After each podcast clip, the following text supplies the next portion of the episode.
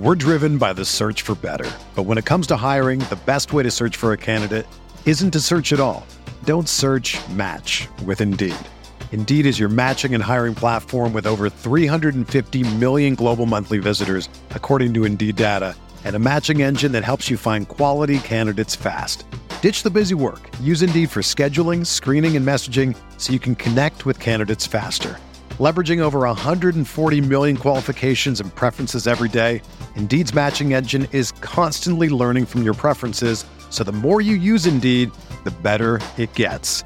Join more than 3.5 million businesses worldwide that use Indeed to hire great talent fast. And listeners of this show will get a $75 sponsored job credit to get your jobs more visibility at Indeed.com slash BlueWire.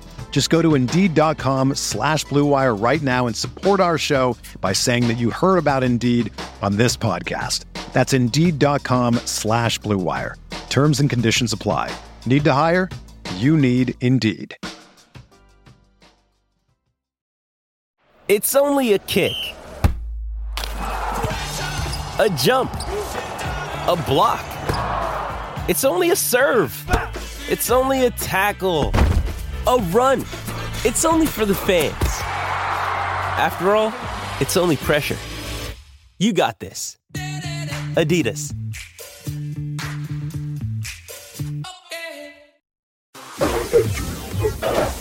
Experience. Experience.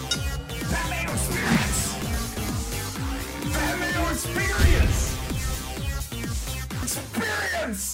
Welcome to the Pat Mayo Experience presented by DraftKings 2020 Week 7 Rankings, Debate, Breakdown, Start, Sit, all of this fun stuff. Plus, we're going to touch on the very latest news at the beginning of the show. Remember, if you're out there, smash the like button to the episode. And since it's been announced that Tua is going to start for the Dolphins coming out of their Week 7 bye week, where do you think he ranks for the rest of the season at quarterback? Is he a starter? Is he like quarterback number 23? I just want to hear from you guys where the spectrum is at on Tua as a viable fantasy option. Basically, is he a viable fantasy option or is he not a viable fantasy option? Two question and answer periods this week. One is from the Monday waiver wire pickup show. If you have a trade question, add drop question, put it in the comment section of that video, and I will get back to you on that one. If you have a start sit question or a DraftKings question for the week and you want to put it somewhere and have it answered, that will be on the Friday evening injury update show. And then I will get to all of those questions and answers on Saturday. If you leave it in this show, I'm not going to answer it because I don't have the information right now basically that you will need in order to do that. Maybe put it this way if you want to get your question answered in this show, leave in a Thursday night question only about a start sit. Then I will get to that one because that's a decision you need to make before Friday. Everything else is going to be on Friday. If you're listening to the audio version, rate and review. As always, the DraftKings Listeners League link in the description of this video and podcast $15 to play, three max entry, no rake. Best tournament on DraftKings. So I highly suggest you go play it and to get your spot right now because it fills super quickly. It filled by Wednesday last week. So just go reserve your spot, pick your team later on in the week.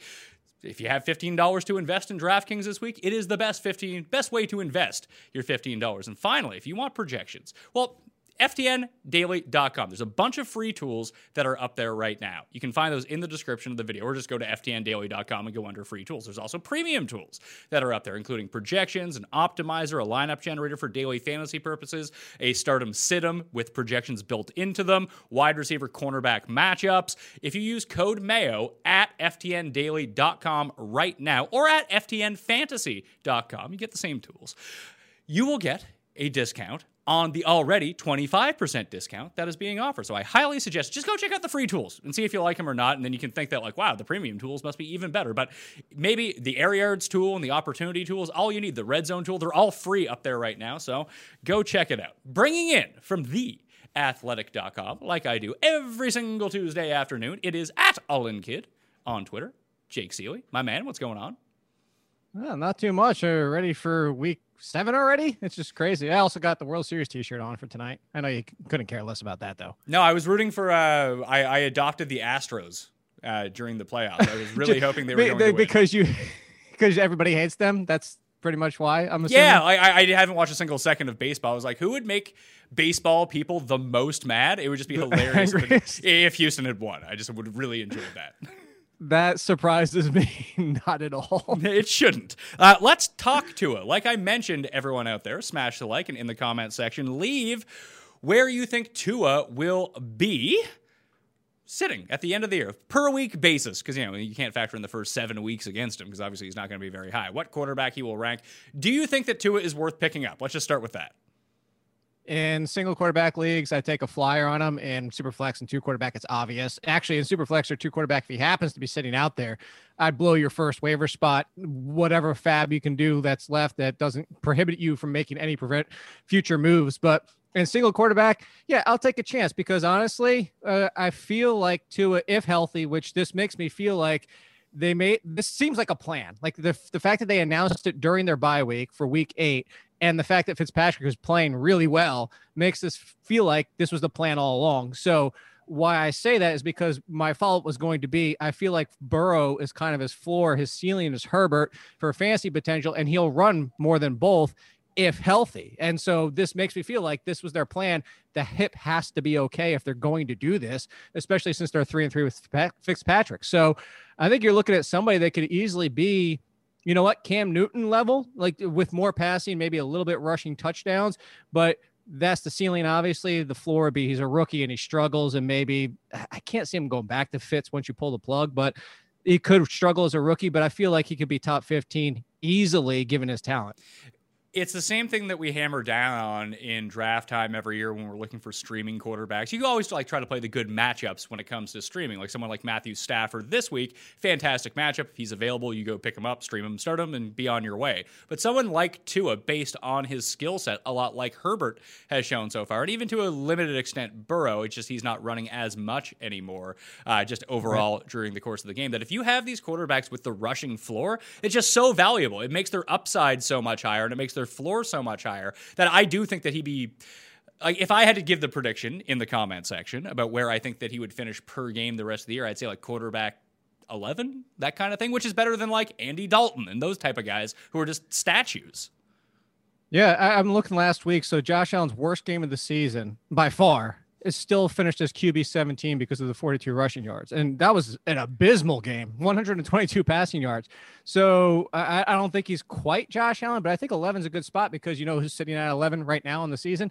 Gardner Minshew. And I think that if you look at Tua, the, like Gardner is probably a good comparison because 87 touchdowns, 11 interceptions. This guy is not a turnover issue.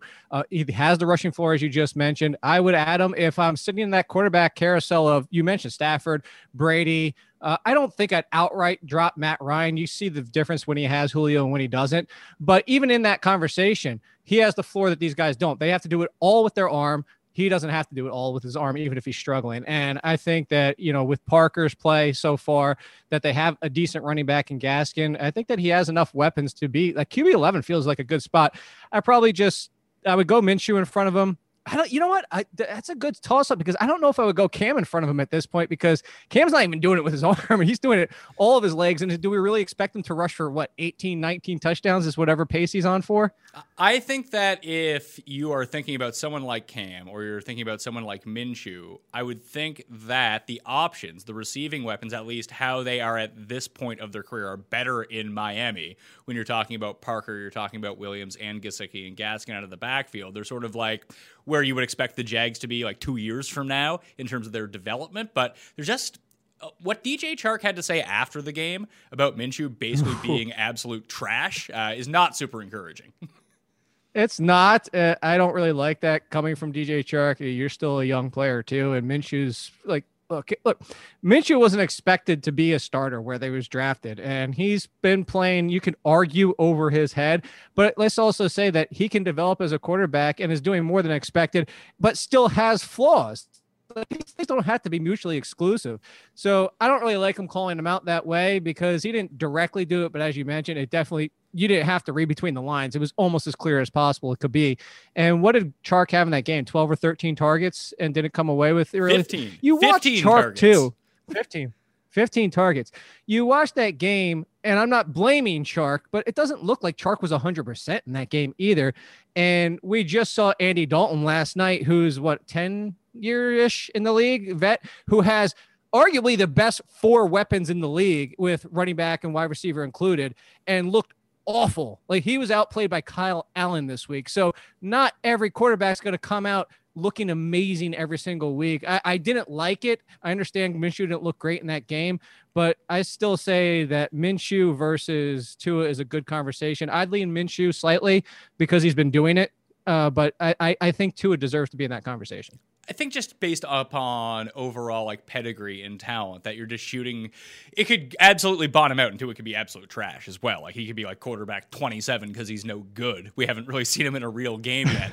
but if we think about like where his talent level rests, that it's higher than Minshew's. So I think if you're trying to make a ceiling right. play on it, and Minshew's not a ceiling play. Minshew is a li- little bit like how Philip Rivers in fantasy has been for like the past like six years, where he's never going to crack inside like the top five of quarterback any single week, but he's never going to fall outside like the top 16. He's always between like 5 and 15 uh, every single week. It feels like Tua is going to have a broader spectrum where he could potentially challenge in some of these weeks to be the high end. A bit, a bit more of a consistent version of Daniel Jones, who used to be like that last year, would be like, oh, it's a five touchdown game with 60 rushing yards. Oh, it's a five pick game with no touchdowns. Like, I, I would expect more consistency than that, but somewhere along those lines where you can really, really jump on him to have you a big week from time to time. I would be shocked if Tua is that turnover prone. I get what you're saying. I'm just talking about when you bring up Daniel Jones. I think that Tua is going to be, and that's why I think Minshew is a better co- comparison for that because people assume that about Minshew just because of that mystique of the Jaguars and Blake Bortles before him that he doesn't turn over the ball that much. And I would say the same for Tua. But I think this is this is the upside you're shooting for. I, I think the Daniel Jones at the beginning of the season, what people were hoping to get, might be a good thing of what we hope to get from Tua the rest of the way without even the turnovers. Potentially so. We'll see. And maybe Daniel Jones, now that the schedule opens up a little bit, could be a little bit better. We'll see. That's that. that's what they said against the Cowboys too, and that's what they said last week too against the, the Washington team. Yeah, Stop yeah, the, making excuses for uh, Daniel the, Jones at this the, point. The, the Washington team has a good defense though. As a good front, I'll say that. So eh, you know what? I'm again. I'm just done making excuses. I have been for three, four weeks now. Stop making excuses for Dan. Not you. Just stop making excuses for Daniel Jones. The one thing to go to go back real quick on Tua two is I will say there's a slight concern that you don't have the upside of Minshew because of the defense, because the Dolphins defense isn't top 10, but it's playing really well this year and it's significantly better than the Jaguars defense. True. What do you make of the receiver impact here with Preston Williams, Gesicki, and mainly DeVante Parker? Do you think they get an uptick, a downtick, or no change? Because I could see them losing out a little bit just because Fitzpatrick loves slinging it. he does. And the one concern you do have about Tua is the downfield, uh, the, the, the ability of the downfield ball compared to Fitzpatrick. He doesn't have a bad downfield throw. He's very accurate with it, but he doesn't have quite the arm. So maybe I, I don't think Parker really loses value. Like maybe he, he goes from like wide receiver. Where is he on the season? Like 18, 19, 20, somewhere around there. Maybe he's now just 22, 23, small downtick. I hope – that this brings more consistency to Gesicki, uh, as we just saw last week. Freaking Shaheen and um oh, just this brain fart. The guy, the other idiot who Durham Smythe, who got the touchdown there. So maybe we get more consistency with Gesicki. My concern for Preston Williams is not Tua. I think that we could get Preston Williams back to last year if the team goes back to using him as the number two. He's been outsnapped and outran by Isaiah Ford and now Jakeem Grant in these past two games. He saved last week due to a touchdown, but I'm looking at Preston Williams like he needs to be on the field as the number two. And if so, I think Tua could actually help him because Fitzpatrick and Williams just didn't seem to be on the same page through the first couple weeks. Let's jump into the rankings. Week seven running back rankings. You can find all of my updated rankings in the description of this video and podcast and up on dkplaybook.com as the week goes. I update them every single day, either in the morning and then once again in the evening, and I'll update them right before the Thursday game and the Sunday games and Friday evening after I do the injury report and DraftKings ownership show. So what they are today may not be what they are tomorrow because injuries happen takes change. Jake might be able to convince me right now on some other things. So the guys that are likely in, I have Leonard Fournette likely out, Tyler Ervin, Christian McCaffrey, Melvin Gordon, Sony Michel, and Tevin Coleman. Well, Sony Michel is most definitely out actually, and Raheem Mostert and Miles Sanders out this week as well. Bye weeks Minnesota, Indianapolis, the Ravens, and the Dolphins, leading to. I want to talk about this in terms of tiers. Uh, and there's a must start tier. It's not just the elite guys, but where running back is becoming so shallow. Uh, there's the elite tier, then there's the tier after. They're all must starts. It starts with Alvin Kamara. He is number one this week against Carolina. Aaron Jones, Derrick Henry, Zeke, still even after Monday night. Mike Davis, James Conner, Kareem Hunt. Chris Carson, Joe Mixon, Josh Jacobs. Those 10 feel like it doesn't matter what order in, they're in. You're most definitely playing them. Yeah, and it's we kind of have that conversation most weeks about you know who really cares if he's seven or two or three or ten or whatever. But I would say this entire range, uh, I would include James Robinson, like the top eleven. You're playing him if you have him. Yeah, I, I think that like, he is number 11 here. So it goes James Robinson, David Johnson, David Montgomery, Ronald Jones, Todd Gurley, Clyde Edwards Helaire, Jerick McKinnon filling in for Raheem Mostert, it would appear, and Tevin Coleman not going to be back. Antonio Gibson, Devonta Freeman, Phillip Lindsay. That is assuming that Melvin Gordon either is still suffering from strep throat or he's going to be suspended for this DUI at some point, isn't he? Uh, supposed to be. Supposedly, it's, it's, everybody was saying it's three games, and it's whenever it comes down uh, it really comes down to the, also the team deciding if they wanted to do anything about it. But sounds like they're not going to, and he could play this week health wise. So I don't know what's going on with this. I think the suspension is looming, but I don't know. I, am not going to pretend to know. I don't know the legalities of why some of these players can continue to play, uh, why some of them get slapped immediately, or whatever it might be.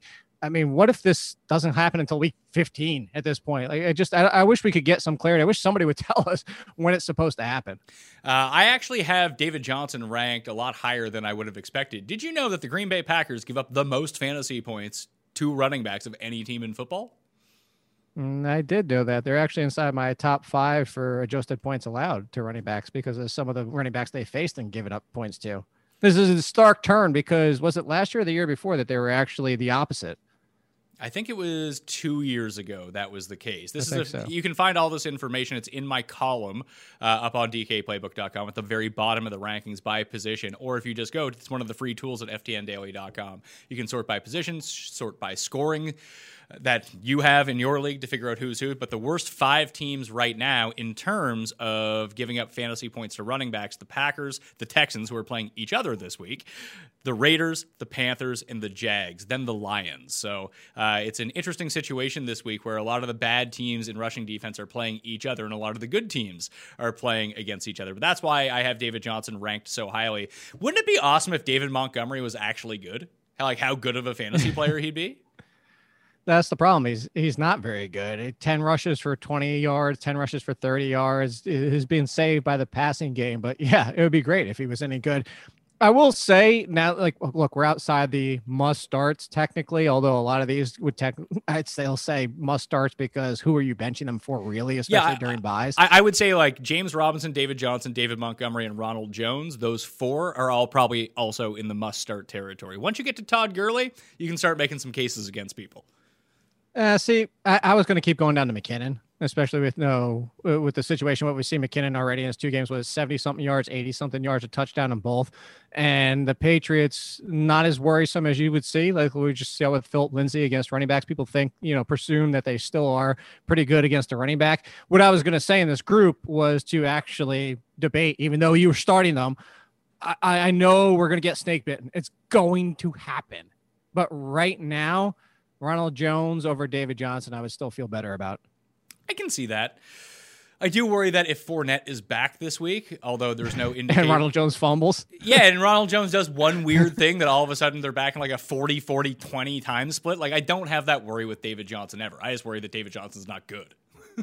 Yeah, that David Johnson at this point in his career, that's certainly fair. But yeah, that's the thing is, I feel the only reason Ronald Jones is, for all intents and purposes, if we put Ronald Jones with what he's been doing on another team with a different coach, he would probably be inside the top ten, maybe eleven to twelve at worst. Sure, but again, these rankings are not projections. these are how I Right. would how I would start them versus each other. I'd be like, "Uh, I'm still not feeling great about that.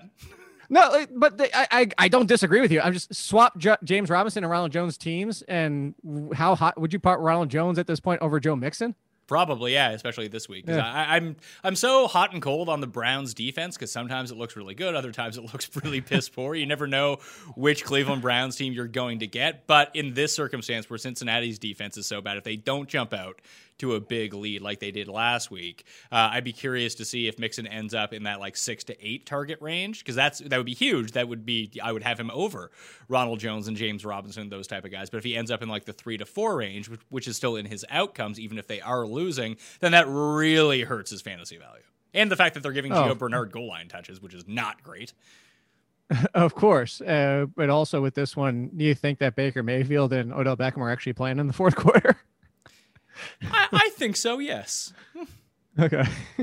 he actually has his shoes on this time. Well, we'll see. I mean, you don't want to get people hurt against that Steel that Steelers defense. Very, very brute Steelers defense. They're going to hurt you out there. So let's talk about the rest of the guys. Gurley, Clyde Edwards-Helaire, 15 16. Jerick, Antonio Gibson, Devonta Freeman, Phillip Lindsay. That goes into Darrell Henderson, Boston Scott, who is presumably starting at least having the lean in the backfield uh, with Miles Sanders out against the Giants. Corey Clement will be the other complement there. D'Andre Swift, Joshua Kelly, I have over Justin Jackson at the moment, but we can talk about that. Kenyon Drake, Devin Singletary, Chase Edmonds, Adrian Peterson, J.D. McKissic, my guy, and James White. That is um, Justin Jackson and LaMichael P. Ryan at 31 and 32. So from that entire range, like you can really flip a lot of these names around. But we'll start with Clyde Edwards-Helaire from this tier. Le'Veon Bell expected to be active this week after his signing. I'm sort of on the fence about this. I think that Clyde Edwards Helaire is still a really nice buy low from a panicky owner. I wouldn't go out of my way to like give up everything I had for him, but I could see a circumstance where his role doesn't really change all that much. Yeah, I'm with you. I, I told a lot of people to say if you could get Edwards Helaire for anything less than high end RB2, so mid to low RB2, even depending on what the trade involves with high end RB2, there's not much risk with that because I, I don't okay, Reid potentially lying to us. Reid has done it before, but you know everything's being saying is they just don't want to kill Edwards Helaire given his size and given the touches so far already this year. As a rookie, also coming. That's the other part too. You got to remember, rookie coming from college and now the game, you know, for 16 games over a full season. So I understand the concerns. I'm with you that Edwards Helaire should probably still be in the 60 to 70 touch per week, and that Bell just absorbs uh, Darwin Thompson and Darrel Williams' role, and now it's just a 70 30, and the other two are just kicked out of the, the equation altogether. So I see that. Of course, our concern is that it goes 60 40 and Bell's the lead. Uh, I don't think that's going to be the issue. The one major issue I think we also have is what we've already seen Edwards Helaire not scoring touchdowns. And now that you have Bell, and Edwards Helaire is already struggling at the goal line, already not getting into the end zone, has to do it usually with a catch or from further out. Bell's going to be taking those touches. So I think that's where you're concerned. I, I think, especially because against the Broncos, this feels like a, a reasonable spot. Uh, I'm going to go back to David Johnson. I'm not overplaying the matchups, and I would still go Edwards Helaire over David Johnson. I understand why you have David Johnson there, but I think this is going to probably be the spot that we see Edwards Helaire fall into for the rest of the way unless it's a very defined role that Bell doesn't take his job. I mean, right. there there is the potential that even if Bell just starts stealing all the goal line work, not that Clyde Edwards-Helaire was scoring touchdowns anyway, but you still want him to have that possibility. It was like our discussion about Edmonds and Drake last week, where, you know, if they get on the one yard line, I still expect Kenyon Drake to get that touch, and that is valuable. As, as it turned out, it was valuable. Then he actually ended up having a good game. But before that, he was able to save his week because he was getting touches from the one yard line, that kind of thing. So, I was even thinking about starting Jerick over Edwards Helaire as well, but I don't know how JaMycal Hasty or even Jeff Wilson, who was inactive last week with a calf injury, is going to factor into this mix because it's a pretty decent matchup against the Patriots, who just don't look good right now. It is. Uh, I'm curious to see if Wilson does come back this week because the one thing about Hasty, uh, I tweeted about early this morning or this afternoon the, about what I thought of Hasty on this pre-draft, and he's more similar to McKinnon than he is to Wilson by far. And the fact of what I'm worried about with Hasty when he was in the draft is that he needs to be a complementary piece, similar to, you know, maybe Justin Jackson at a ceiling, but obviously not the guy you want for short yardage at the goal line. But Jeff Wilson can do that. So if Jeff Wilson is active, I'm concerned that Hasty just doesn't see some run, despite the fact that they used him as the runner with McKinnon late. He does have a little bit more than that than McKinnon does. But if Wilson's active, that's my point. Is I, I think that Hasty was involved because no Wilson. I am adding Hasty in case Wilson is out because then I do want to start Hasty as kind of a flex running back. But if Wilson's back, then I don't know that I want to start either one of them. Uh, if somehow Le'Veon Bell was available, would you add Bell or Hasty? I would add Bell. Yeah. If Bell's available, you pick him up. If nothing else, let's even just say Bell only gets five to seven or eight touches a week. If something happened to Edwards Helaire injury wise, you it's the argument you've made for years, like the DeAngelo Williams back in the day behind Le'Veon Bell. He he's going to go rocketing in value, even with how poorly he looked on the Jets. He's going to be inside the RB one conversation if anything were to happen to Edwards Helaire. Now we have these guys that are starting. They have the main role, but either are on bad teams and just don't do much. You have Devonta Freeman, Phillip Lindsay. I'm going to throw Boston Scott into that mix, who I would expect to start for the Eagles against the Giants. Although, like I mentioned, Clement is going to eat into that. He was a really hard one for me to rank. I have him at number 22. I think he's a low end running back too. I think you do start him this week uh, in the fate. Like, there's not that many great options out here. No, well, you saw what Boston Scott did in week one with no Miles Sanders. And I think that's kind of what you expect. The good news here is you look at the last week's game with McKissic. Uh, the Giants are middle of the pack against running backs, but do are susceptible to pass catching ones. So lean Scott, and Scott should probably get more touches than Clement again, like we saw in week one. But it just it feels so un- like it's just an uninspiring ceiling. It's very similar to McKissic, honestly. And I have McKissic down at number 29 as well. I, although McKissic ended up getting like eight carries last week and did pretty well on the ground, which I was, I don't think I've ever seen him get that many carries in a game before. Yeah, I don't know I, what they were doing. I, I, will, I would expect Boston Scott to have like 10 carries in the game.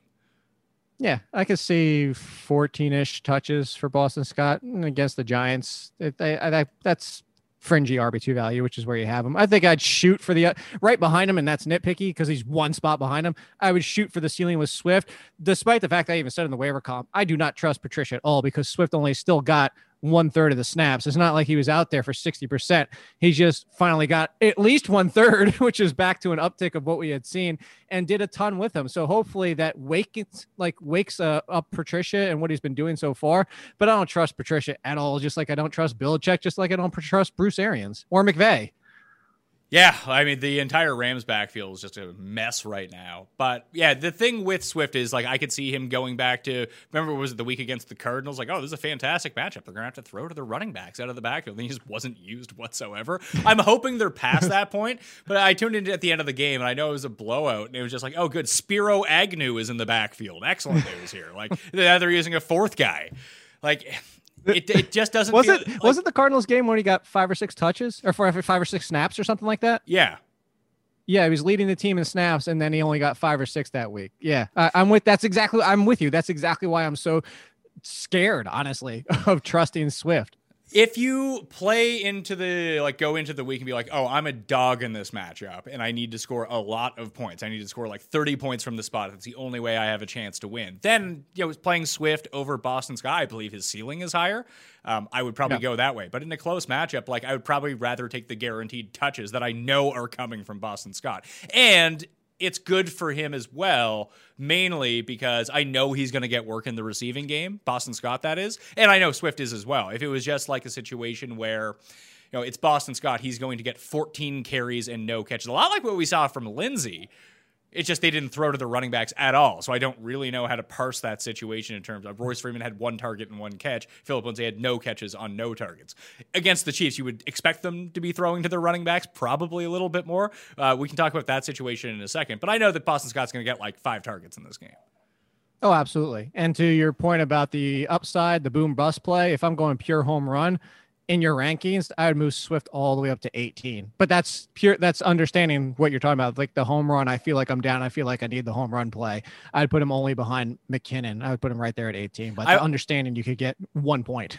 I would actually go in terms of like home run rankings. I'd move Swift up behind Gibson only because Gibson still has the goal line work if they get near the goal line ever. I just that's another one I don't trust with Washington. With the way that since Kyle Allen's taken over because he checks down like he was doing a lot with Christian McCaffrey, you brought up the McKissic situation. That's my concern with Gibson. But I yeah, either way. Uh, Josh Kelly at 24, Justin Jackson at 31 for me. Should those two guys be flipped? Like I, I don't know what to do with this backfield. It's a great matchup against the Jags. They could both be good. they could both be good. I would flip them. I'm going with you know what? It is only one game. But what you and I talked about, I talked about on our athletic podcast, uh, put in the waiver column. And I'm not saying I called it. I was saying for everybody that was kind of saying, ah, just go get Kelly. Who cares about Justin Jackson? The point I kept bringing up was what if the offense stays the same? If the offense stays the same, Justin Jackson is Ekeler, not Joshua Kelly. And that's what we saw actually in that game. It started out pretty 50 50 to start. And then Jackson was just outperforming Kelly. And by the second half, if you only take the second, actually, if you especially if you only take the fourth quarter, it was primarily Justin Jackson who also got a run on third and one. They didn't even yank him for that for Joshua Kelly. So I would flip them, but I don't flip them with 100% confidence saying that this might not be the ranking. I think we do need more evidence because we only have one game. But as of one game, it feels like they're sticking with the Ekeler is in the lead role, and that's Justin Jackson. So that's why I would flip him. All right, I can do that. Uh, I'm probably gonna like. Would you play any of the Chargers running backs or any of the Cardinals running backs this week? I would go Jacks. Ooh, Seattle against Drake. See, the, the thing that makes me hesitate about Drake Oh, is uh, for even, even for the argument about the, the late. Well, go ahead. Did you want to Uh, add to uh, that? yeah, I was I was going to spell out the argument. Seattle has actually given up the fewest fantasy points to running back so far this season, solely because they score so many points, they jump out to a big lead, and then you can no longer run on them. And if the team isn't Right. going to be running on you, then it's probably more Edmonds than Drake based on the way that they've Right. played. That's exactly where I was going to go with it. That's why I let you go ahead and jump in because I, had a feeling we were on the same page because I was about to say the Seahawks matchup makes me feel Edmonds. And even if you want to say, well, take out the late run for Drake, he still had a great game even before that late run.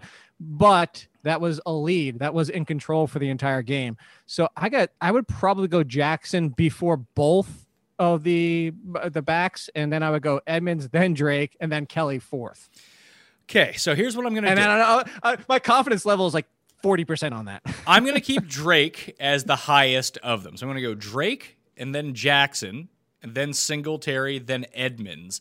And then I'm going to put Kelley in at 30, one spot behind JD McKissic. And I only leave Drake there as back to what I said before is that, I mean, Kyler Murray might call his own number from the one yard line, and then he all of a sudden he just becomes Devin Singletary, who looks good every week but doesn't actually do anything in terms of fantasy scoring.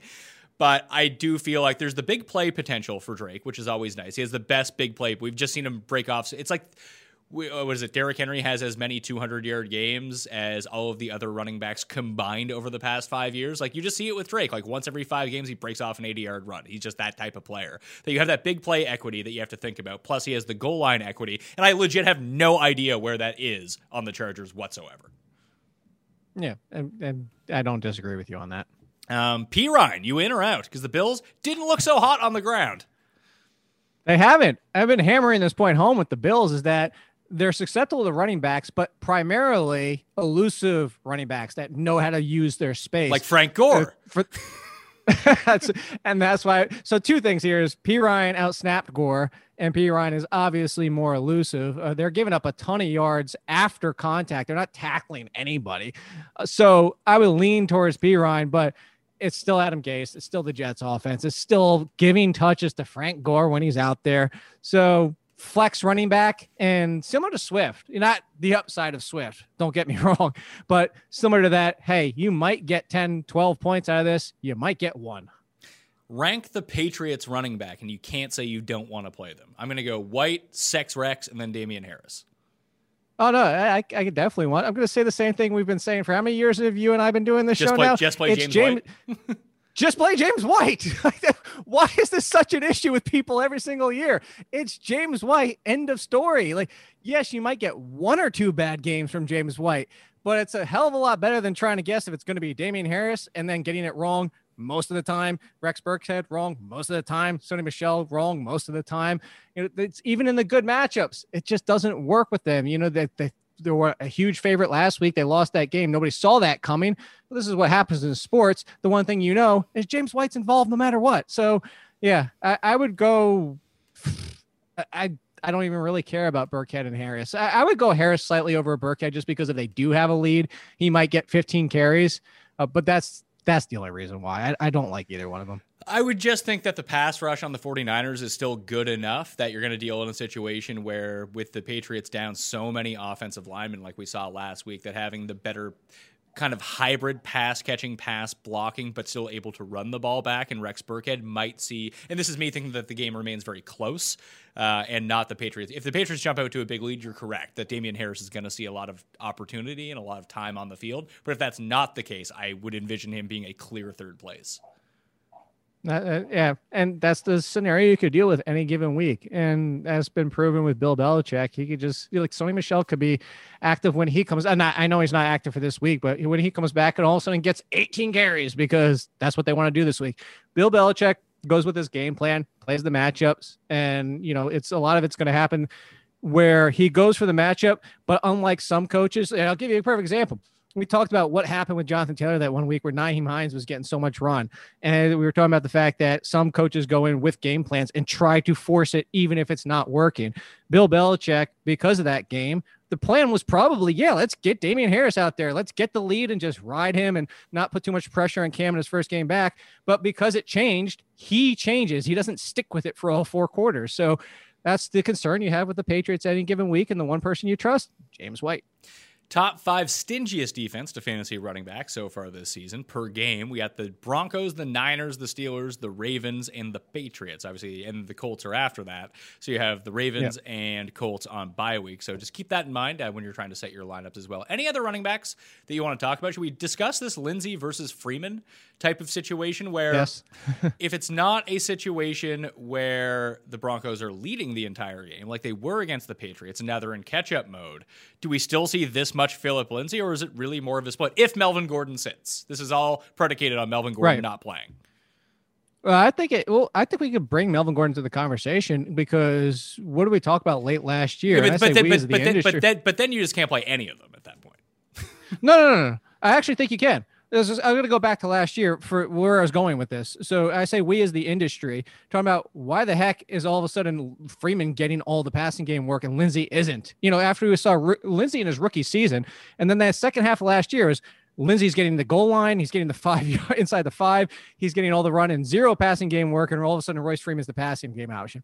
Like, what makes sense out of that? So if there is no Melvin Gordon, I think your point is valid in the fact that maybe Royce Freeman is going to do the exact same thing they did late last year, and Lindsay is going to get 15 carries and one target. Like that, they're just sticking with that. I don't know why. It doesn't seem to make sense, but that seems to be what we're going with.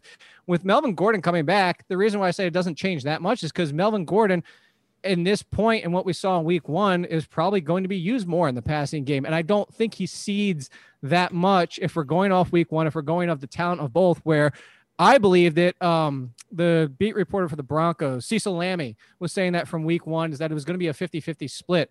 So I think you can use both, but the concern is if they do fall behind, I actually think that hurts Lindsay at this point. Okay. Let's move on to wide receivers for week seven. Currently in the rankings, I have Let's see. Curtis Samuel, who missed last week, Keenan Allen, and Mike Williams, both dealing with injuries. Monitor their status as the week goes along. It looks like Sterling Shepard could be back for Thursday night. We'll see in that circumstance. Put it this way if he's not playing and he's inactive, I will change the rankings. Trust me on that one. Ditto for DeSean Jackson, who also plays on Thursday night. I currently have him in the rankings. And then it might be the season debut Jacob Mimsy. We might see him against the oh. Bills this week. So Cuss is fired up for that. Likely out Diontae Johnson, CJ Board, who had a very scary injury last week. Antonio Gandy Golden hurt his hamstring. Hamstring next to a guy's name. Just assume they're out two weeks. Sammy Watkins, Bryan Edwards, and Alshon Jeffery. Uh, he's still dealing with the foot injury. He had an illness. Now he's working on conditioning. I doubt he's going to play on Friday. So DeAndre Hopkins, number one in the rankings. Um, it's against the Seahawks. I don't even though he didn't do anything on Monday night, he still scored like all right, not like the number one receiver, but at the same time, it was still very good. So Hopkins, Adams, Ridley, Michael Thomas, Kenny Golladay, one, two, three, four, five, Tyreek Hill, DK Metcalf, Tyler Lockett, Julio Jones, and then Terry McLaurin, who I did the vid on Monday, Jake. I called him the best buy low in fantasy football right now. Um, even in his bad games, he's scoring like 14 points. Mm, but he didn't last week. Our, our over under was 13 and a half. I gave you a huge margin and you wanted to go all the way up to 18. And he scored 14.7? No, he didn't. Yeah, he did. He had seven no, he catches didn't. for 70 something yards. No, he had like, let me check. It was like 10 and a half. No, he had 14. It was seven catches for 74 yards. It's 14.4 points. No, half point PPR. Oh, we said we, we were half point PPR. Right, if we said half, half, point, then you are correct. I thought we were doing draft yeah. scoring when I added it up in yeah. my head. But either way, no, he's, was, he's, he's hitting double digits every week. No, no. So, uh, like, uh, tongue in cheek aside from being like, haha, we made that bet. I think he's a great buy low because I didn't like him for that matchup for James Bradberry, which I think people need to give respect to for James Bradberry and, and the way that he's playing. He's fine. He's an above average corner. He's not a lockdown corner. No, he's been playing close, not quite. I'm not. He's not on the same page as Ramsey and Alexander and all those guys in that next tier this year. That's the only good thing Gettleman's done in a long time. So I say that because he's concerning. What I agree with you in the fact that it was already a potential buy low last week. And then he had a mediocre game against the Giants, whether it's half point or full point PPR. A lot of people expect more around the 20s most weeks for McLaurin. So, yes, I am 100% with you on this. And then he's getting the face the Cowboys. If you don't buy now, and that's where I'm going to agree with you, if you don't buy low now against the Cowboys, it's going to be too late. Yes, that is the problem when it comes down to it. Uh, but just double digit targets in every single game. Uh, Kyle Allen's not an absolute train wreck. Like Haskins wasn't an absolute train wreck. They can get him the ball. That, that's the one they're like, oh, that guy, let's, let's throw it to him. I don't care if he's triple covered. Like even Bradberry's pick on You know, Sunday. I disagree with that. what, what? That Kyle Allen's not a train wreck? You just Haskins love is better for you, Kyler you, you, you just don't want to be wrong on Haskins. You were wrong about Haskins. Deal with it. Uh, it's not has nothing to do with that. Have to do with being wrong on Haskins. It has to do with the fact that Kyle Allen is trash. Kyle, Kyle Allen is was the basically reason they Kyle Allen game. is basically as good as Haskins. no. Yeah, Haskins sucks, man. He's the, and Kyle They're- Allen they're- is that's how bad Kyle Allen. No, is. they're Kyle both bad. worse. They're both bad. No, they lost that game because of Kyle Allen. Ah, I mean, they're trying to lose. What, what are you? What are we looking at here? And the last two weeks of performances for McLaurin have been a step down since Haskins was at quarterback. A little bit. It's just look, Like, like it, it's very, it's very, it's very marginal. uh, look. The the main point about Haskins just has to do with the fact that they shouldn't have been benched for Kyle Allen. I don't think he's a top ten starter by any stretch of the imagination. But Kyle Allen is trash. We knew Kyle Allen was trash. Don't bring somebody over and bench the guy that potentially could be a decent quarterback four games in because you have freaking crap Kyle Allen. Where were we going with this anyway? M- McLaurin, buy McLaurin. Buy as much McLaurin Yes. stock as you can get. Yes, All right. He was he's number 10 this week. Against score the- McLaurin. Again, Score yeah, score McLaurin. High T. Godwin at number 11. The split between Godwin and Evans when they're both on the field is like pretty staggering. So Godwin at number 11. Diggs, Crowder, Keenan Allen, assuming he's playing, Robbie Anderson, A.J. Brown, Will Fuller, Robert Woods, Odell Beckham, and Teehee Higgins, who I do think is the number one, at least fantasy option in the Bengals receiving corps right now. Yeah. Couldn't have got AJ Brown more wrong last week. I had him in the mid 20s. Uh, that was before they had played the Tuesday night game, too. I had bumped him up to like 19 by the week started. Turns out that was not high enough. No, AJ Brown is back to being AJ Brown and looking great. Uh, the other version of McLaurin at Crowder, thank you for you. You know, we've been on the Crowder. I say we, you and I have been on the Crowder, and just the disrespect for him is he's the other version of McLaurin, and people still don't want to play him, still don't want to use him, still don't want to rank him inside the top twenty. Where I was going to go and ask you the question is, I want to go to the Packers matchup. Jaire Alexander, Alexander, I brought him up earlier, and the fact that he deserves the one thing I tweeted and said was he's the Ramsey without the name recognition. Do you think he's going to be on Fuller, or do you think he's going to be on Cooks, or do you think it's not going to matter because both of them are- similar skill sets, and the fact that he might just stay on one side? Like, are you concerned at all? I guess really what it comes down to for Fuller versus Alexander. No, I'm not. Uh, he probably ends up on Randall Cobb to avoid a revenge game. I'm kidding. uh, I, I don't think it matters. I think that the, the Texans are running more motion uh, than they did under Bill O'Brien. Uh, under shockingly enough, under Romeo Crennel, you think the man's like 84 years old. That just like seeing people run around the field would be like, whoop, tough situation for old Romeo. But they are. They're getting Will Fuller into spots where he can get himself downfield and get him away from. And listen, he's like what one of five receivers so far this year to have 100 yards or a touchdown in every single game. He's been excellent. Right. So then I would say to, to that point, a little bit more concern for Brandin Cooks for when he gets Alexander. I, I just feel like Cooks would be completely shut down by Alexander. And this is a team featuring two of the worst run defenses in the league, too. You might just see this be a very quick game with the clock running and people just keeping it on the ground.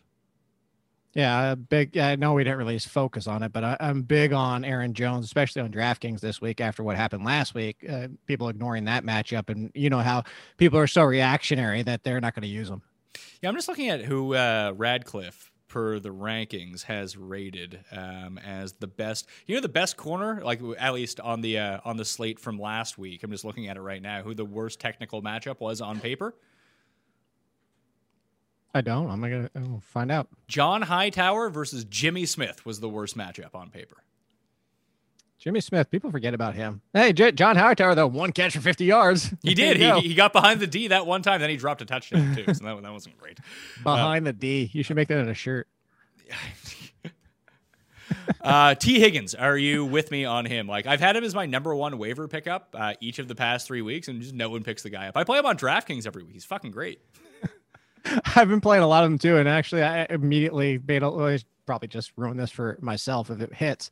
But I immediately, just for the heck of it, one of my first lineups put Burrow, Higgins, and Boyd in, uh, just for this matchup. And that yeah, T Higgins has been the, you know what, Boyd's been consistent, hasn't been left out. But last week we saw AJ Green, which was interesting. Kudos to them.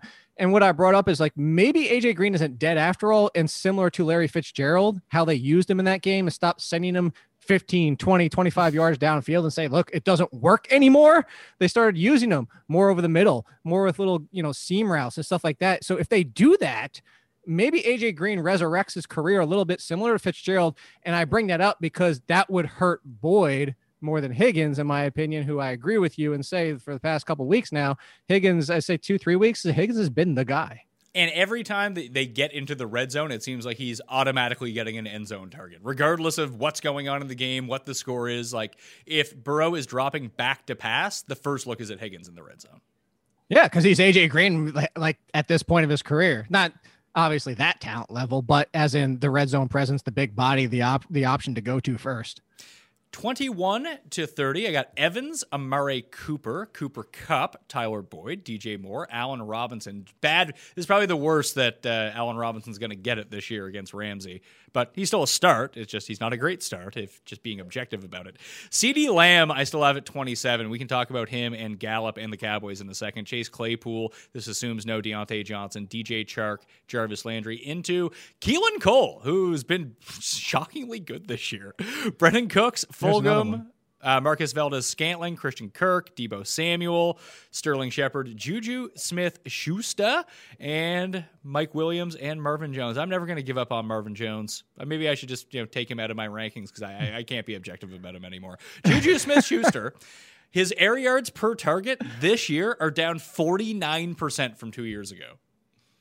Oh, yeah. It's funny that as we were recording our waiver podcast on Monday, the tweet from Mike Clay came out.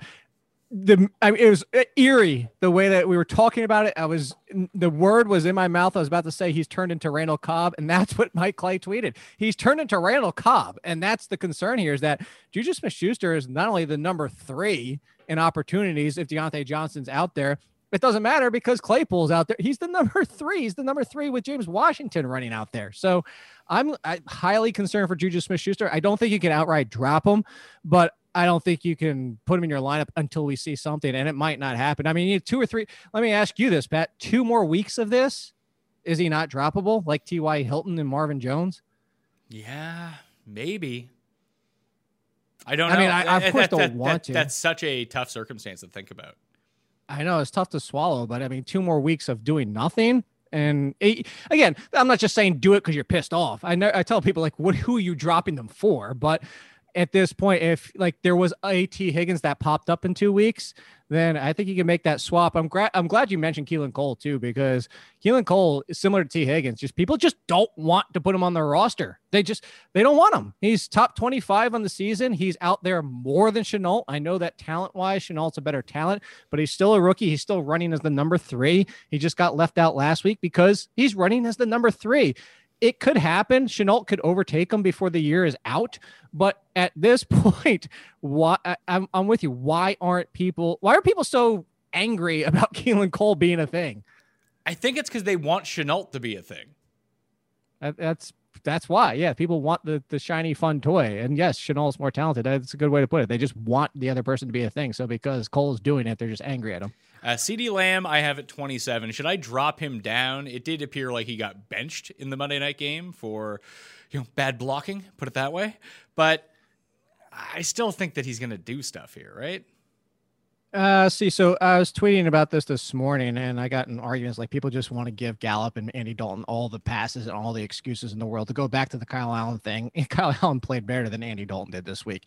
Andy Dalton is again to go back to this a 10 year veteran. Kyle allen switching teams. Yes it's a similar offense but it's a different the, the, the, offense has different players and kyle allen outplayed a veteran who arguably has the best four talent players at wide receiver and running back.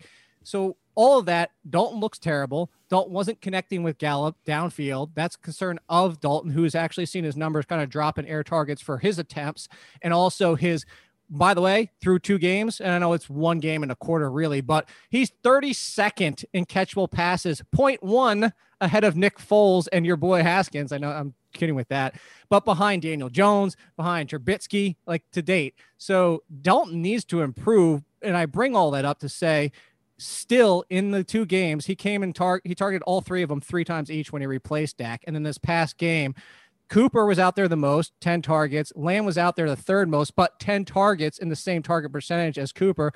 Gallup was still only targeted 6%, or 11.5% six times. And some of those came late. I know they're looking for Gallup deep, but Dalton needs to be able to throw a catchable pass to Gallup deep. And people are like, oh, well, he dropped a touchdown. Dalton and Gallup still aren't connecting. So I need to see it. I would rank them the exact same way you did. Uh, I the one person I did move up. I don't know why I had him so low, uh, considering I smashed his over in the Monday night game, and he did it all in one catch. Jake Christian Kirk against the Seahawks. The Seahawks give up more than ten more points per game to receivers than any other team in football. It's it's honestly ridiculous at this point. I think I, did I mention it to you that I said he broke my APA, my adjusted points allowed when I talk about like that is because at wide receiver where were they? Seattle. Oh, because they're off, so they're not there. I would have to look at the previous week. But I don't think I've ever had a team go over 50 something, and they were in the 60s. They almost hit 70 at one point. It's ridiculous. Yes, this is a great spot. And I was worried about Kirk at the beginning of the season through the first three, four weeks. He was hurt, but he's getting back. Yeah, he's hurt, and you know we kind of gave him. Well, as we gave him that pass before, and he still didn't really produce last year when healthy at, consistently. So the concern was, excuse me, it was going to be all Hopkins and then really nobody else. But at this point, with three games now of him getting back into the mix, I think we have to take him seriously. Yeah, and like they're gonna take their deep shots to Isabella every single game. Like if you had to play Isabella as a like a stone cold flyer this week, uh, making sure that uh, KeeSean Johnson is inactive again, like he was this week, and maybe Trent Sherfield can be inactive too. That just against Seattle, like if you're gonna play a home run ball with like an absolute loser from the waiver wire, like that's the team to do it against. It certainly is. Uh, yes, but the key there, as you mentioned, it is KeeSean Johnson. To, for people to not to overlook that, because when KeeSean Johnson's been out there, he's actually getting more snaps than Isabella. So yes, he is, but he was inactive um, for the Monday night game. I moved Kirk up from 35 to 27 as we were talking. Okay, that's solid. Uh, to go back to this whole list, I know you said you can't do anything with Marvin Jones. Uh, I would Juju Smith Schuster and Marvin Jones. I'd go all the way to playing Cole Beasley over them at this point. Beasley's what wide receiver 30 something on the year. He's just he's putting up like eight to 15 points every single week. My favorite type of player, Jake. You love Beasley. I, I do love the bees. The bees is my guy. Oh, uh, I was so close to coming up. I, I almost had the nuts line up last night. If I would have switched out Patrick Mahomes and Hardman for uh, Demarcus Robinson and Kyler Murray, I would have been a smash because I had Beasley too. I, those are the I missed those two spots was the difference between got a little bit of money and I would have a huge night. So if we're talking like 40 and down, Hmm. Oh, I, I, did want to say I'm just looking at Demarcus Robinson right now. I'm at number 54. I had him ranked above. I had him ranked above Mecole Hardman last week. Turns out that whenever people think that you should play Mecole Hardman, just play Demarcus Robinson instead. well, did you? The snap count was drastic. Hardman's role didn't change. It, it, but this is exactly, exactly the same thing that happened last year. By the way. Yeah, and yet it still continued to be the same. Look, I got sucked in. I just told you he was in my lineup. I thought at this year that you know more development that he would just see an increase in snaps. And then because he's so productive on a per snap basis that it would be a good game for him at least top 30 35 but yeah it, it doesn't change. So watch Mecole Hardman's going to catch two passes for uh, you know 80 yards and a touchdown this week. But that but that's I, I don't think that's independent of whether guys are out or whether guys are in. That's just who he's going right. to be throughout the course of right. the season. He's going to have these huge games because he's so fast and he's going to do it all on like two catches. But you don't want to bank on that no, I, I, I completely agree with you. I, I don't. I wasn't making a separate point at all. I, I'm on the 100 percent same page. Um, eh, is there anyone else we, we should talk about? Like, can you drop Julian Edelman? Like, what the hell is going on? Or should, do we just give the Patriots a pass? Cam was coming off having COVID, so that's not great. no, but he's not passing at all this year. And Damiere Byrd has been out there and been the number one for a few weeks now. Julian Edelman's another one. I don't similar to Juju Smith Schuster. I don't want to drop him because he's Julian Edelman. But at this point, I don't know how you could play him. I'd move him further down the list. He would be behind everybody down to John Brown. I put him in front of Randall Cobb. I put him at 48. 48. Well, that's a revenge. I know Jeudy's. That's a revenge. I know. Game? It is. I know Jeudy's got a bad matchup with the Chiefs secondary that people don't realize, but at this point, Tim Patrick's better. I mean, well, yeah, so far. I still like the fact that they're using Jeudy in the slot 70% of the time, a lot more than Tim Patrick. So that I think that helps him. But yeah, I don't know how you start Edelman at this point. All right. So should I? Would you start Patrick or would you start Jeudy?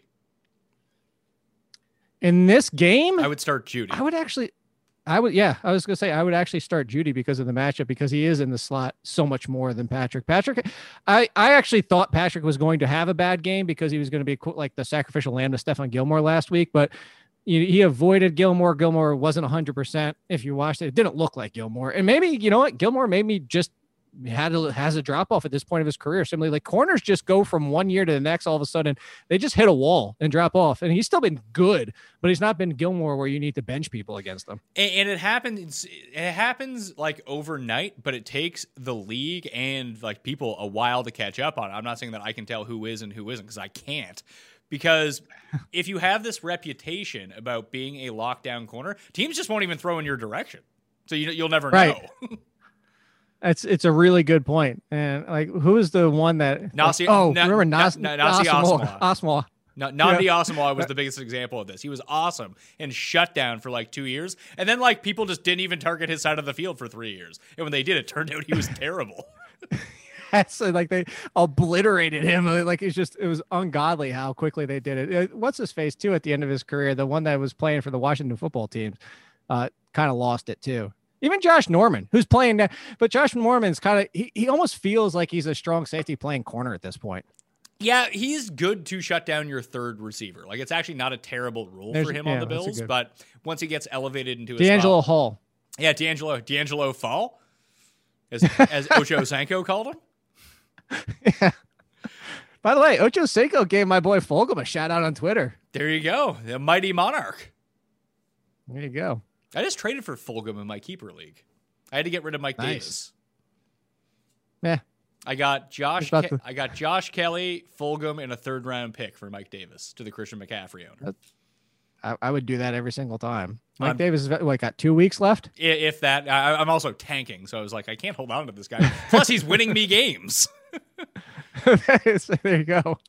Uh, so actually, it was a bad trade because you were trying to tank. Yeah, no, no, that's the thing. I got, I got rid of them, and now I can just keep these guys and like redshirt them for the year. But like, I'm in a playoff spot all of a sudden because Mike Davis has been so damn good for me. Uh, let's move to tight end.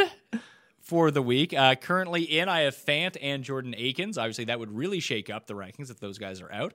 Jonnu, Goedert, and Eifert, I have as all likely out, and Zach Ertz as out.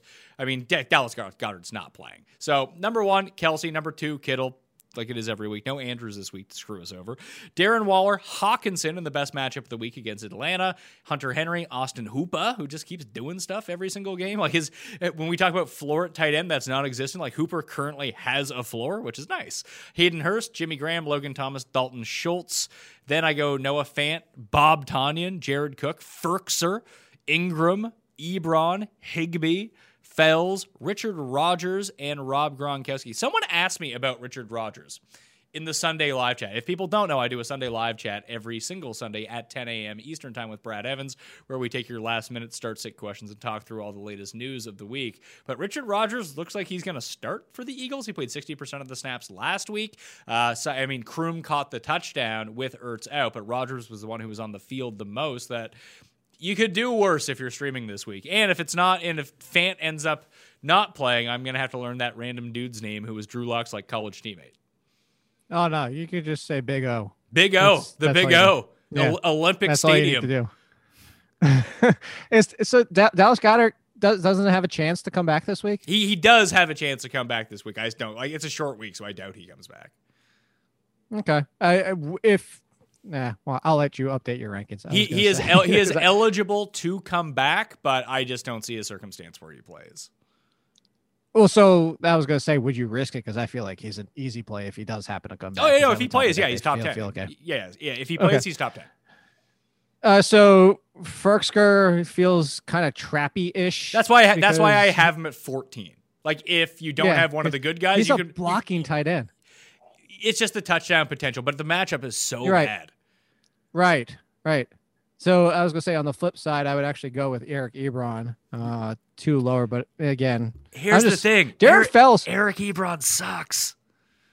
I. I was like, Derek Fells without Jordan Akins. You talk about chasing a touchdown. I will chase him for a touchdown every single time because it just feels like if there is no Akins, he almost gets a touchdown every single Yeah, time. i- if Akins is out, I would move him to number nine in the rankings. But I currently have Akins as currently in in the rankings.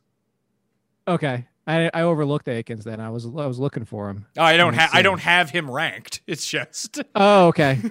like Okay. I, I am never gonna Well, play I- I Akins, would- but it just hurts Fells if he does play. No, well, the thing was, is Akins was doing better than Fells when they when he was healthy. That's why I was looking for him. Um, so, dude, how wasted is Chris freaking Herndon, dude? He just sucks, like straight up.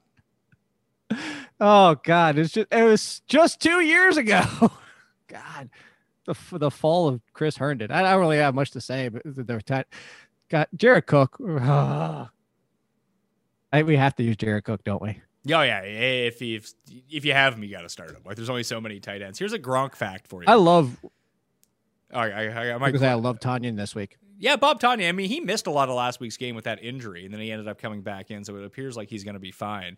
Uh, routes run rate, routes per dropbacks over the last three weeks for Rob Gronkowski. In week four, 86%. Week five, 66%. Week six, 51%. So, despite the fact that his numbers are going up, he's running way fewer routes. which and it doesn't make sense too because OJ Howard got hurt. Yeah. So I, I it like this is the Bruce Arians situation of not understanding what he's going to do any single week or uh, knowing. I shouldn't say understanding, just knowing what he's going to plan. You know, that's why I had Cameron Brate in a few lineups last week on DraftKings, and you know thinking that he could be the hit. But obviously, it was wrong. It was Gronkowski. But any given week, I think that's you know Gronkowski. You're probably going to get. I'm assuming pushback on that. I assume you're probably going to get people saying he should be close to tight end one, if not a tight end one. Why? Well, But he- he's, I understand- One, he's had one tight end one week all year. In the rest of the games, he's been I know, but people are going to look at last week. Yeah, the people are going to look at last week and the fact that he came up huge and he's back to being Gronk, quote unquote. But I understand why you have the ranking there. I'm just giving you a heads up. I know you don't care about the comments, but I know people are going to push back on Gronk. Yeah, they can they can push all they want. I'm a firm door with a steel lock. It's not moving anywhere. Gronk's staying where he is. Let's go to quarterbacks for the weeks. Unless there's any other tight ends you feel good about talking about. Now, chase who you want at tight end if everybody's any up that upset about any of them. Yeah. Uh, let's see. Yeah, Big O. If uh, if Fant doesn't play, could actually be a decent play against the Chiefs. Uh, quarterback rankings for Week Seven. I have Darnold and Baker in. So I go Wilson, Kyler in the same game. Guess which game I'm stacking on DraftKings? uh, Josh, Al- very Josh, popular. Josh Allen in a rebound against the Jets, Mahomes, Deshaun. I got Matt Ryan. Matt Ryan is a different quarterback when Julio plays, like straight up. That team is different when Julio plays, which even if Julio gets zero catches, but he's on the field, their offense is just inherently a lot better. Um, just so Matt Ryan against the Lions, bad pass defense too. Just a bad team. I would expect a lot of points in this game. Brady, Stafford, Aaron Rodgers, Justin Herbert, Teddy B against the Saints, Roethlisberger, Cam Gardner, Andy Dalton, Tannehill, Drew Brees, Kyle Allen, your guy, Baker Mayfield, and Joe Burrow. That's the top twenty for me. I would have Joe Burrow higher. Uh, let's see. I'd have Joe Burrow up to, I guess, right in front of Kyle Allen at 18. Actually, I want to put him higher, but I'm looking at. You know what? I would play Joe Burrow over Andy Dalton at this point. I, I got to see a game from Andy Dalton before I'm to put him ahead of Tannehill, especially. I know it's a terrible matchup, but Tannehill has just been ripping it. Ta- Tannehill's what almost top five this year, so I go Tannehill and Burrow, and then I want to ask you because maybe there's something I'm overlooking in this matchup, but I'm like, there's two things here. Minshew, I was down on last week. I had him at QB 15 or 16 because he struggles against man. And surprisingly enough, the Lions run the most man in the league, despite not having a lot of mans on defense to be able to stop you. But the thing is, the Chargers are bottom third in man coverage, and Minshew in this game against Herbert and what should be a potential shootout on both sides, I think Gardner Minshew should be inside ahead of Bridgewater. Oh, I like Bridgewater. I would have Herbert. Uh, revenge against the I would Saints. have Herb- Here we go. Yeah, that's that with the revenge. I, I, I got got team, Herbert. a team that you can pass on pretty easily, a team where you're going to have to score points on them indoors. Not if both are back. if Lattimore and um, Jenkins are both playing, they, they were playing really well when both of them are out there because you're asking Jenkins, who has lost it as a number one quarter, but similar to Norman playing the number three, Jenkins as the number two was playing really well, not having to cover number one wide receivers. I'm just telling you, I would go Minshew at 11 over Bridgewater, and I would move Tannehill and Burrow both up. All right, I'll go Minshew behind Teddy B because I like Teddy B this week. So I'll put him at 11. And he has the first appearance. Although that Roethlisberger feels fun in that game, but you know what? They scored a lot last week, and he didn't do it. He, it doesn't need to be Roethlisberger. For me, it feels like it needs to be Minshew. Would you play Tannehill above Roethlisberger? I guess is the question. Yes, You would. I would. All right, I'll move Tannehill. I think we have to stop disrespecting Tannehill at this point. I say we as a community. I haven't been ranking him inside the top seven or eight, and he's basically been there almost every single week. I'm not. I'm not excluding myself from the conversation of disrespecting him. Okay, so I'll go Herbert, Bridgewater, Minshew, Tannehill, Roethlisberger, Cam. I'm gonna leave Burrow where he is. Burrow's he's just he's up and down. It's it's strange with him. Like I don't think that this game follows the same script as last time on the short week on the Thursday night. I don't think it's gonna be like 80 points in this game. Mm, that's certainly fair, but I, I just think it's a really nice matchup against the Browns, and he's what number one and number two in like pass attempts and yards or something like that. So it's just he's going to pass no matter what the script is. He's passing. All right, I'll move him up. Would you play Joe Burrow? You'd really play him over Kyle Allen, the great Kyle Allen, who's excellent. Yes, yes, yes. Kyle Allen's fantastic though. Uh, you'd play him over. would you play him over Cam? Burrow over Cam? At this point, until I see Cam actually able to throw a ball, yeah. I, I guess the 49ers, yeah. Would you play Burrow over Ben Roethlisberger? No. So that's the spot. And I wouldn't play him over Drew Brees at home. Yeah, I'm not. I, I'm just not going to play Drew Brees this year. That seems to be That's hey, that's certainly fair. just. It doesn't seem F like it's. Uh, Hill. what's that? Yeah, like he gets. You have the rushing effect, like when all of your and I know Michael Thomas is back. But when you generate all your fantasy points through like the running backs, and then you have like some random dude who sucks come in and steal your touchdowns, like it's not a great situation to be in. No, and we were all watching that game and saying like Sean Payton has got such uh, you know what for Taysom Hill and just get over it and stop, stop, stop, stop, stop. And then Taysom Hill gets the touchdown, and you know what that means? 70% more Taysom Hill. Like they just he got vindicated and he's not gonna let it go. I don't know why he loves Taysom Hill so much, but it, it just kind of kills a lot of value for fantasy purposes, including when Michael Thomas plays. It kills a lot of people on this team. Well, maybe it's like a rope a dope type thing where they tell Taysom Hill, it's like, look, go in and look as bad as you possibly can for the point that when we need you and everyone thinks you suck and then you score a touchdown.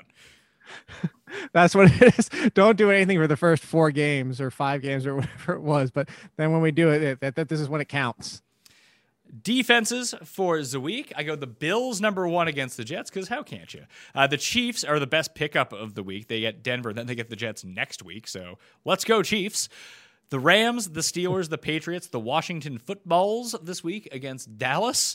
Uh, I like them anyway, but even more after watching the Monday night game. The Chargers, the Bears, the Saints, the Browns, into the Niners, the Packers, the Cowboys, Eagles, Giants, and Panthers. Basically, if you're playing, even if you are a crappy NFC East team, your defense should be able to score points against the other crappy NFC East teams. Yeah, that's why I would actually have the Eagles higher. Um, not that they're you know amazing, but it's Daniel Jones. It's that offensive line. I think there's great opportunity for the Eagles defense, at least for a pick six touchdown. Yeah, I I think I agree with you. The Bills and the Chiefs. I I actually had the Chiefs over the Bills, but I could go either way with that one. I would play the Eagles. I'll the move, way I'll move the, the Eagles. I was going to say I'd, I'd still rather play the Browns uh, in the circumstance. I just like that their pressure rate is a lot higher and theoretically I could see them leading by a bunch in this game where Philly just doesn't seem like they have the guns to be leading by too much at any point and forcing Jones to throw. They can run it for two yards per carry with Devonta Freeman as many times as they want. Where you mentioned like with Burrow is that he's going to be chucking. Hey, that's fair. I'll let you make that argument. At least we're moving the Eagles up. Hey, we're only like 22nd or something like that so far, so we've got to pick up the pace a little bit in our defense rankings. Yeah, we're getting there. We, do better in the second half of the season once we have a greater sample of stats to work with. That's true. That's true. I can we'll run away with it at the end. I was going to look up the pressure rates too. Let's see, defensive line pressure For the rates. Eagles? You know, just just overall, I haven't looked at them yet this week because I usually wait till later in the week when I'm starting to do my DraftKings research to really figure this stuff out because I'm looking for like the crappiest teams possible so I can hunt defense every single week. Best pressure rate in football updated to now: the Steelers, the Patriots, the 49ers. Ooh, the the 49ers offensive line has been really good, so that's one thing to look at. Kansas City is fourth. Tampa Bay is fifth. Uh, if we're going to look at offensive lines for the weekend. This is all free uh, information you can find at ftndaily.com under the offensive line and defensive line tools. Those are available in the description. Pressure rate, again, let's just look at adjusted sack rate. Uh, the teams that give up the most sacks. Giants are middle of the pack. Uh, well, what's that? Sorry. I was saying the Giants are middle of the pack. They're 19th, but they're 32nd when you combine rushing too. They're overall the worst offensive line, but they're 19th in uh, adjusted sack rate. Oh, I'd say they're first in adjusted sack rate at 10.1% now. Uh, Denver and the Giants are actually. Oh, they updated. Yeah, are actually 10.1%. So they're both the worst. Then it's Washington. I guess, yeah, if- on a per play basis, per drop back basis, the Niners are really bad. Just they run the ball so much that it's uh, it doesn't really show up in the sack numbers. Then it's Miami and Philadelphia in terms of adjusted sack rate again. So one every 10 dropbacks, they're getting a sack, which is kind of crazy to think of. Cleveland, Minnesota, Dallas. Uh, the Packers and New England, although that's throughout the course of the season. If you just adjust by the last two weeks, uh, a lot of those teams aren't so good anymore because they've lost all their offensive. No. Do you have do you have the pressure rates for the Eagles? What Uh, they get? against? Or No, for? four. I can go back and look that Yeah. up. Yes.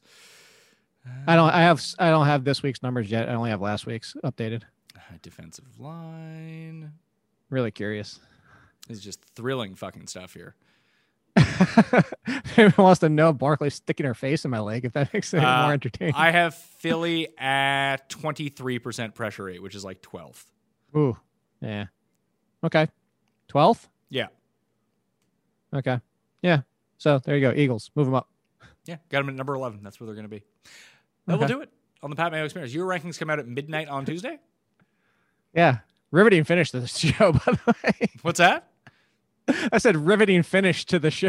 Yeah, that's why this is why I don't like. I I know so like there are there are different shows out there that are basically just that. Like, let me look at the stats for one second. The, the blitz percentage is thirty nine point two percent for Kansas City, but their pressure rate is twenty eight point five percent. They have missed Why do you have an five tackles. Dude, that's how these people talk. They're the most monotone fucking people in the world. I'd kill myself listening to them. And it gives them an accent? Yeah, well, that's just that's your typical like. This is how we are doing the show today. It's the same as my internet commenter voice that I assume they all speak the same way. This would also be predicated on the fact that I would listen to other people's stuff, which I don't. I was gonna say I don't think you don't listen to anybody's, including mine. But yes, the rankings do come out at midnight. Uh, yeah, rank it. Look at Only Kid. You always say that every single week, and people know where to follow me. But hey, if people that watch your show can still come over and get a dollar to subscribe to the Athletic, Costs more to get the premium tools and cheat sheets at ftndaily.com, but use code Mayo. Which I this- use. which I use as well. They're fantastic, fantastic tools, Jake. Very, very good. People are saying they're terrific, terrific stuff. So go use those. Use code Mayo, get yourself a discount. They're already 25% off. So the code Mayo discount goes on top of that. My rankings will be updated every day. I'll be back tomorrow with the spread pick show, DraftKings picks on Thursday, injury update on Friday, and then Sunday morning, 10 a.m. Eastern Time. Plus on Mayo Media Network, there's different stuff from different contributors all throughout the week. So please go subscribe, smash the like on the way out, rate and review the podcast too. I'm Pat Mayo. Thanks for watching. I'll see you next time. Experience. Experience. This is the story of the one. As head of maintenance at a concert hall, he knows the show must always go on. That's why he works behind the scenes, ensuring every light is working, the HVAC is humming, and his facility shines. With Grainger's supplies and solutions for every challenge he faces, plus 24 7 customer support, his venue never misses a beat. Call quickgranger.com or just stop by. Grainger, for the ones who get it done.